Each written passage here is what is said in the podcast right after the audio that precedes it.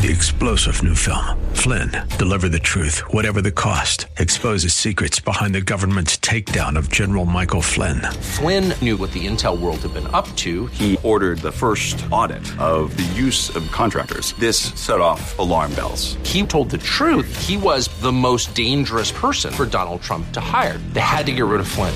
Flynn, deliver the truth, whatever the cost. Available now. Watch it today. Go to salemnow.com. Salemnow.com. Today on Cornerstone Connection with Pastor Gary Hamrick. Real love is calling, listen, truth opens up your eyes. Mercy is waiting for you with every sunrise. It's a picture of a lot of people, or at the very least, it's a picture of what any number of us have experienced, are experiencing, or may experience to some degree or another in the course of our lifetime. And what I want you to notice with me are a few things from this chapter to help give us courage in our discouragement. The first is this for you note takers write down God cares about us in our discouragement. God cares about us in our discouragement. This is Cornerstone Connection, the radio ministry of Pastor Gary Hamrick of Cornerstone Chapel in Leesburg, Virginia. Pastor Gary is teaching through Jeremiah. A faithful believer and follower of Christ is guaranteed a hope for salvation, but not for an easy life on earth. There will be times of discouragement and depression, especially with the enemy always fighting for our souls. Today, Pastor Gary will encourage you to know that no matter what situation you find yourself in, God always promises that He is there with you through it. He cares about you in any discouragement. No matter what, you always have hope found in the arms of your Heavenly Father. At the close of Pastor Gary's message today, I'll be sharing with you how you can get a copy of today's broadcast of Cornerstone Connection. Subscribe to the podcast or get in touch with us. But for now, let's join Pastor Gary in the book of Jeremiah, chapter 45, as he begins his message, Courage for the Discouraged. Hope is an open ocean, jump in and you'll find the cornerstones, your connection, run towards your new life. All right, Jeremiah chapter 45 is where we are for today, and I'm going to read the entire chapter, but don't worry, if you're there, you'll notice it's only five verses. So here we go Jeremiah 45, verse 1. This is what Jeremiah the prophet told Baruch, son of Neriah, in the fourth year of Jehoiakim, son of Josiah, king of Judah. After Baruch had written on a scroll the words Jeremiah was then dictating. Okay, so now notice. So in verse 2, Jeremiah is going to speak to Baruch from the Lord. The Lord has a word for Baruch. So, verse 2 This is what the Lord, the God of Israel, says to you, Baruch. You said, Woe to me, the Lord has added sorrow to my pain. I am worn out with groaning and find no rest. The Lord said, Say this to him. So Jeremiah is still speaking. This is what the Lord says I will overthrow what I have built and uproot what I have planted throughout the land. Should you then seek great things for yourself? Seek them not. For I will bring disaster on all people, declares the Lord. But wherever you go, Baruch, I will let you escape with your life. I've entitled today's teaching, Courage for the Discouraged. Courage for the Discouraged. Let's first pause and pray. Father in heaven, we thank you now as we open up your word to Jeremiah 45. We pray that it would speak to us in personal ways. And I thank you for each person here and for those especially who have come here today, maybe a little downhearted. I ask that you would really minister your grace to them. And that you would encourage them through this time in your word. And that as we visit this story, that you would visit us in personal, powerful ways. And we love you, Lord, and we give you all glory, praise, and thanks and honor. And it's in Jesus' name that we pray these things. And everybody said, Amen. Chapter 45 here concerns a direct word from the Lord to a discouraged person by the name of Baruch. Now, who is Baruch and what is this chapter all about and how does it apply to our lives today. So, for those of you who are taking notes, first I'm going to give just a really quick background on Baruch, the person, the man Baruch. He is a personal secretary to Jeremiah. Jeremiah has been dictating the words that he gets from the Lord to Baruch, and Baruch has been writing them down in a scroll. Baruch's name in Hebrew translates blessed. The name Baruch means blessed. In fact, every recited Jewish prayer and blessing, even today, the recited ones begin with the word Baruch. Baruch atah Adonai Eloheinu melech haolam, which translates, Blessed be the Lord our God, King of the universe. Today, every Jewish prayer and blessing begins with that word Baruch, meaning blessed. Blessed be the Lord our God. And so he bears a very important name. It just means blessed. And he is the son of Neriah, it tells us here in the text, which means he is of the tribe of Judah. And he appears 25 times by name in the book of Jeremiah, starting in chapter 32. And the last reference we have about him is here in chapter 45. Now, just for clarification, chapter 45 actually chronologically fits after chapter 36. It is not in chronological order here in your Bibles. It tells us that the time of chapter 45 is the fourth year of the reign of King Jehoiakim of Judah. And so that places it right after chapter 36, because chapter 36 also begins the same way. It was the fourth year of the reign of King Jehoiakim of Judah which means that we're going backwards in time. Last couple of weeks we were together, we talked about the destruction of Jerusalem in 586 BC. Then last week's study, we talked about the remnant of the Jews left in Judah after Jerusalem was destroyed.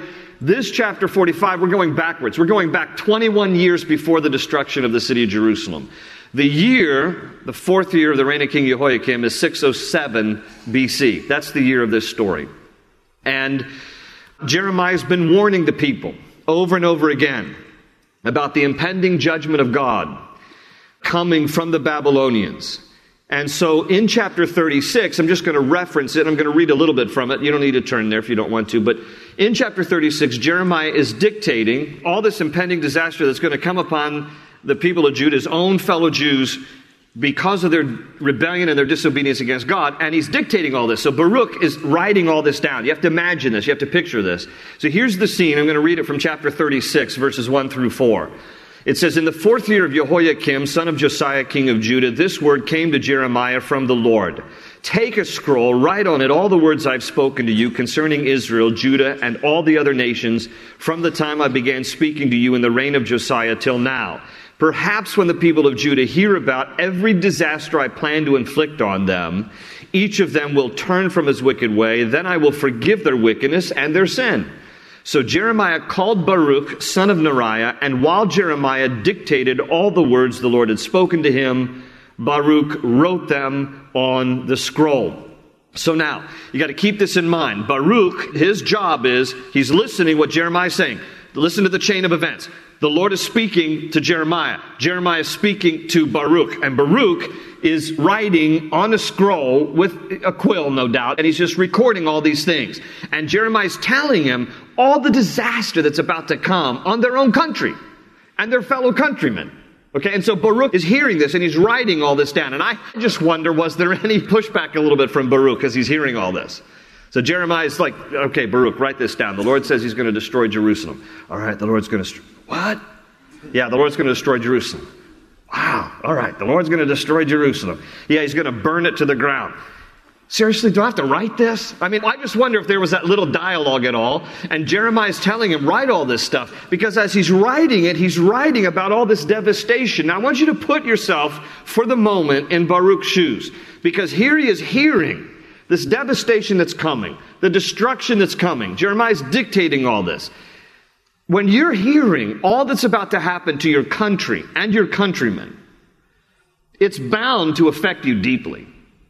And so, no doubt, part of chapter 45 is showing us, after he's written all these things as has been dictated to him, that Baruch just becomes heavy hearted. He becomes discouraged.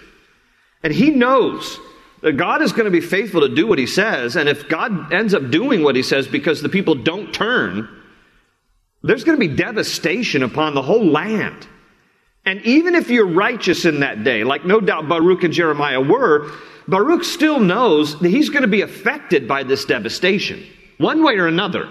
He's living in the midst of it. He's going to be affected by this devastation. I want you to try to imagine what life would be like if you're on the receiving end of prophecies.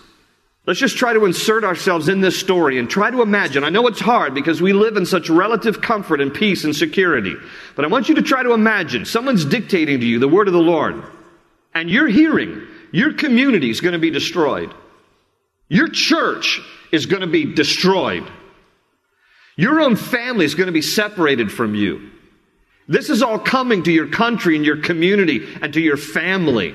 How would you feel?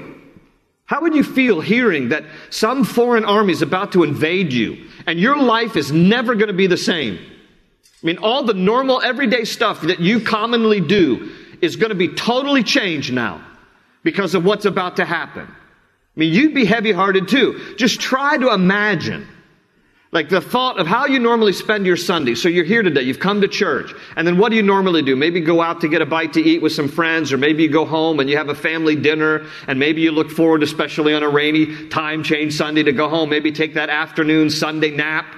But on this day, you go home and there's another army that's already ransacked your home, confiscated your stuff, taken over your town, and you're homeless and you're without a job and your family's been separated from you, I mean, your life will never be the same. He's hearing all this and he's imagining all this, what's about to happen, and it's weighing on him. So it's no wonder that when we get to chapter 45 here, what's happening with Baruch is that when he finishes writing all these things, he's discouraged. He's downright despondent. And he's quoted here in verse 3. If you still have your Bibles open, notice the Lord says to Jeremiah that he's overheard what Baruch has said. Now, we don't know if Baruch has been praying to God and saying these things, or whether Baruch has just been venting, maybe to Jeremiah. Nevertheless, God has heard. And Baruch gets quoted in verse 3. This is what he says Woe to me! He says, The Lord has added sorrow to my pain. I am worn out with groaning and find no rest. That's how he describes himself emotionally, spiritually, and physically. And I want you to imagine for a moment, you know, these words that he uses to describe himself. You ever felt like that? You ever been in a place in your life where discouragement was so thick that it was just palpable and painful? You ever been in a place in your life where you were so overwhelmed with sorrow or grief that you were worn out? That's the word he uses here worn out but as exhausted as you were from the sorrow and grief, you still couldn't sleep. You ever cried so much that you had no more tears? You were all, literally all cry, cried out.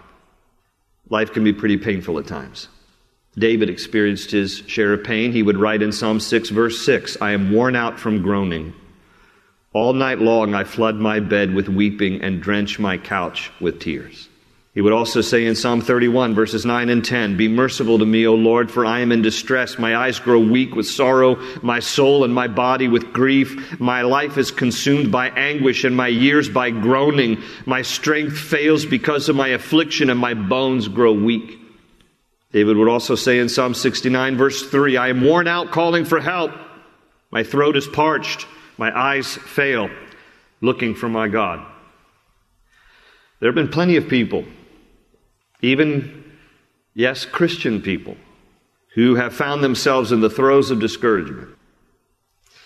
When Horatio Spafford lost his four daughters in a collision of sea vessels at sea, and they drowned, all four of his daughters, Horatio Spafford wrote that all familiar, one of the classic hymns of our faith, It Is Well With My Soul. It happened in 1873 when his daughters died, and he wrote that hymn in that same year, 1873. And in that hymn, he describes the grief that he experienced as sorrow like sea billows roll. He describes the anguish of his heart, the sorrow of his soul that would come in like billowing waves.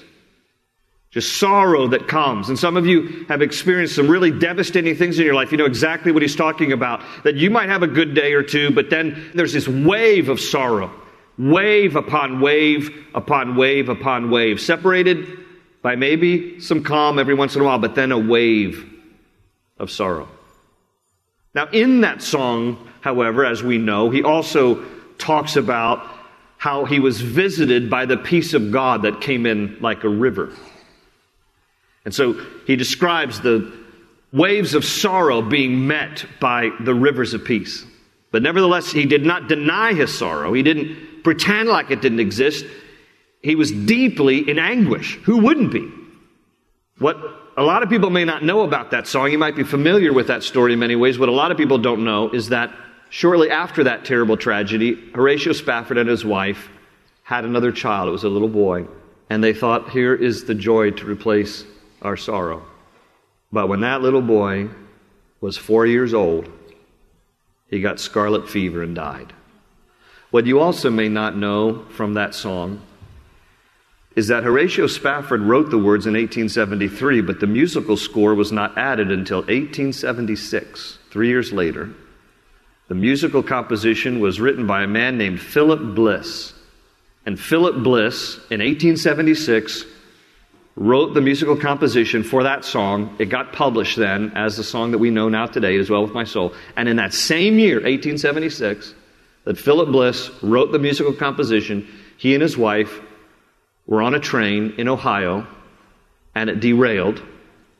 And Philip Bliss survived and went back into the wreckage of the train to rescue his wife.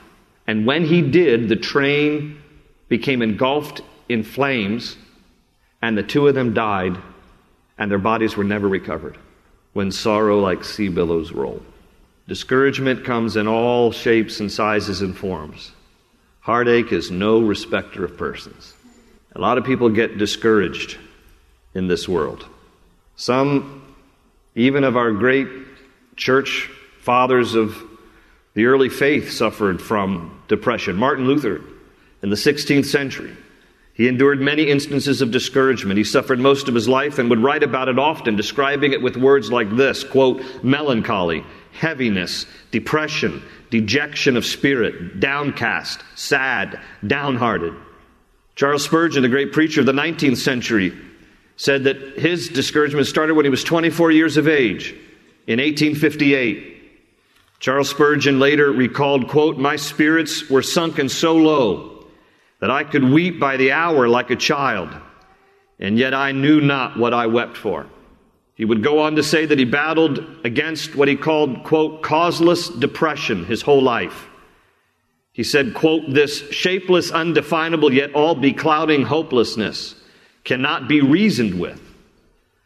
He said, fighting this type of depression is as difficult as fighting with mist. So when we read here in chapter 45 of Jeremiah that Baruch describes his situation with the words sorrow, pain, being worn out, groaning, and without rest. It's a picture of a lot of people, or at the very least, it's a picture of what any number of us have experienced, are experiencing, or may experience to some degree or another in the course of our lifetime. And what I want you to notice with me are a few things from this chapter to help give us courage in our discouragement. The first is this for you note takers write down God cares about us in our discouragement. God cares about us in our discouragement. This whole chapter, Jeremiah 45, is about a personal word from the Lord through Jeremiah for one guy, Baruch. It's a personal word that the Lord is visiting Baruch with so that he might know he's not alone and that God hears and God knows and God cares. God has seen and heard what Baruch is going through. And this is incredible for us to recognize because at this time, God is speaking to the whole nation of Judah through the prophet Jeremiah because of their rebellion and their sin and their disobedience against God. And so God is using Jeremiah to speak to an entire nation. And in this moment, God puts on pause a message for the nation so that he might deliver a message for one person. One person. That's how much God cares. God cares about every single thing that you and I face. And even though he's the God of the universe, he is never distracted by the masses to be unconcerned for the one, for you. God cares. He cuts through the national message here in this chapter for a personal message for one guy. Jeremiah, God says to him, I got a word today. Jeremiah's probably thinking, oh, a whole word for the nation. Okay, what is it you want me to say? No, no, no, no. This is a word for Baruch. I want you to tell this guy a personal word. That's how much God is intimately familiar with every single thing in our lives. Now, I don't know if you've ever experienced this, but it is still possible. God can still operate this way, whereby by His Spirit, He puts a word on somebody's heart to share with another person.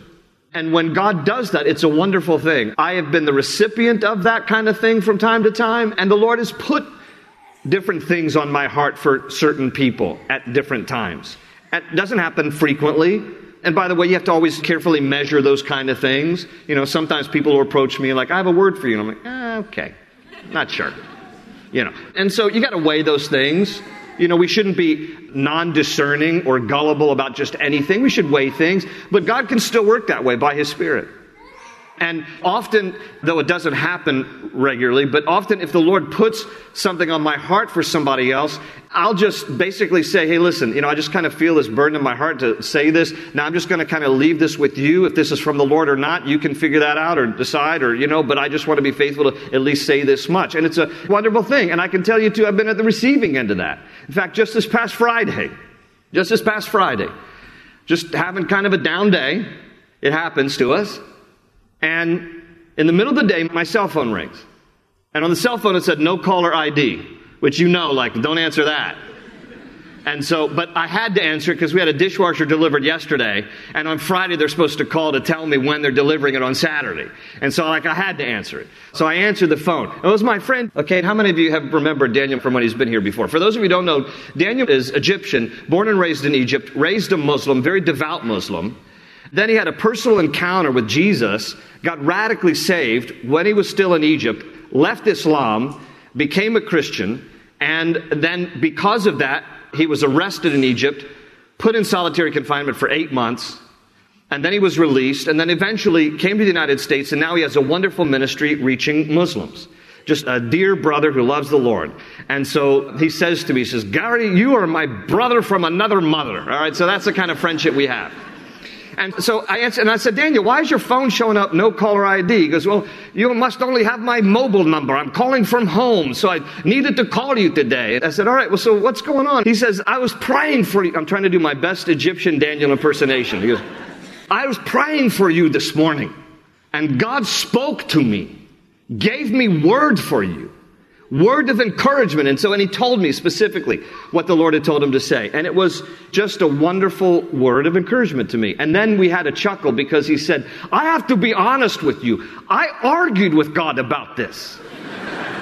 I said, What? He goes, Yeah, yeah, because, you know, he said, I have ministry to Muslims. Muslims, in fact, he even contacted the congresswoman who was talking anti Semitic stuff this week. And so that's a whole other story. He goes, So I, you know me. He goes, I confront. I talk about truth. I want Muslims to know truth and be free. And he says, So all these Muslims are trying to kill me. So I say to God, Why can't that word be for me? He says, No, God said, Daniel, this word for Gary. You call him.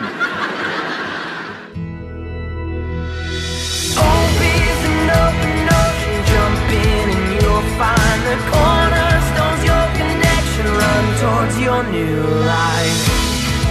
The book of Jeremiah that Pastor Gary has been walking through with you is one of prophecy. It's God's words to a nation that was facing the consequences of their actions. It's a picture of the future, but also a raw and honest look at the present situation. Jeremiah doesn't hide his emotions.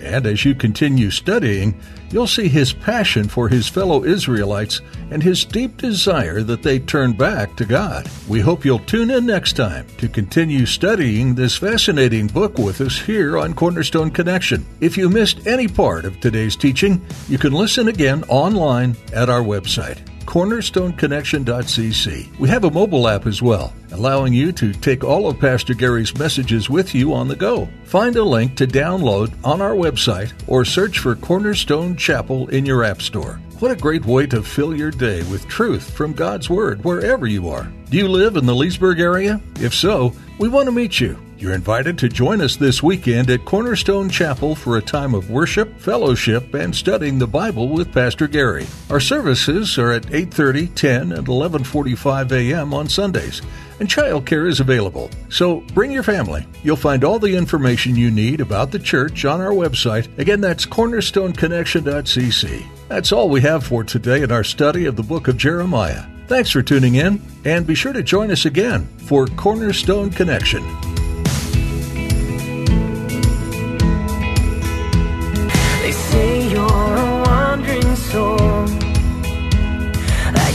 Got no place to go, but still you know,